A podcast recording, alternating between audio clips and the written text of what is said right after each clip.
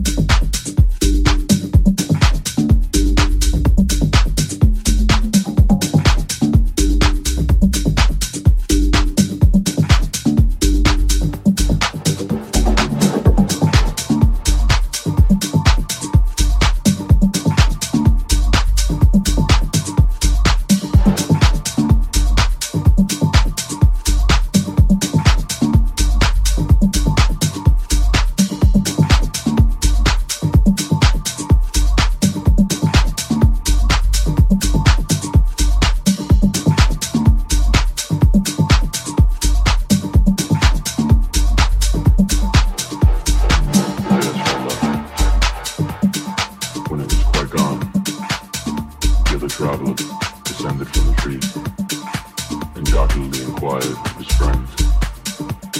What it was that the bear had whispered into his ear. Gave me this advice, his companion replied. Never travel with a friend who deserts you if you approach it dangerously. Never travel with a friend who deserts you if you approach it dangerously.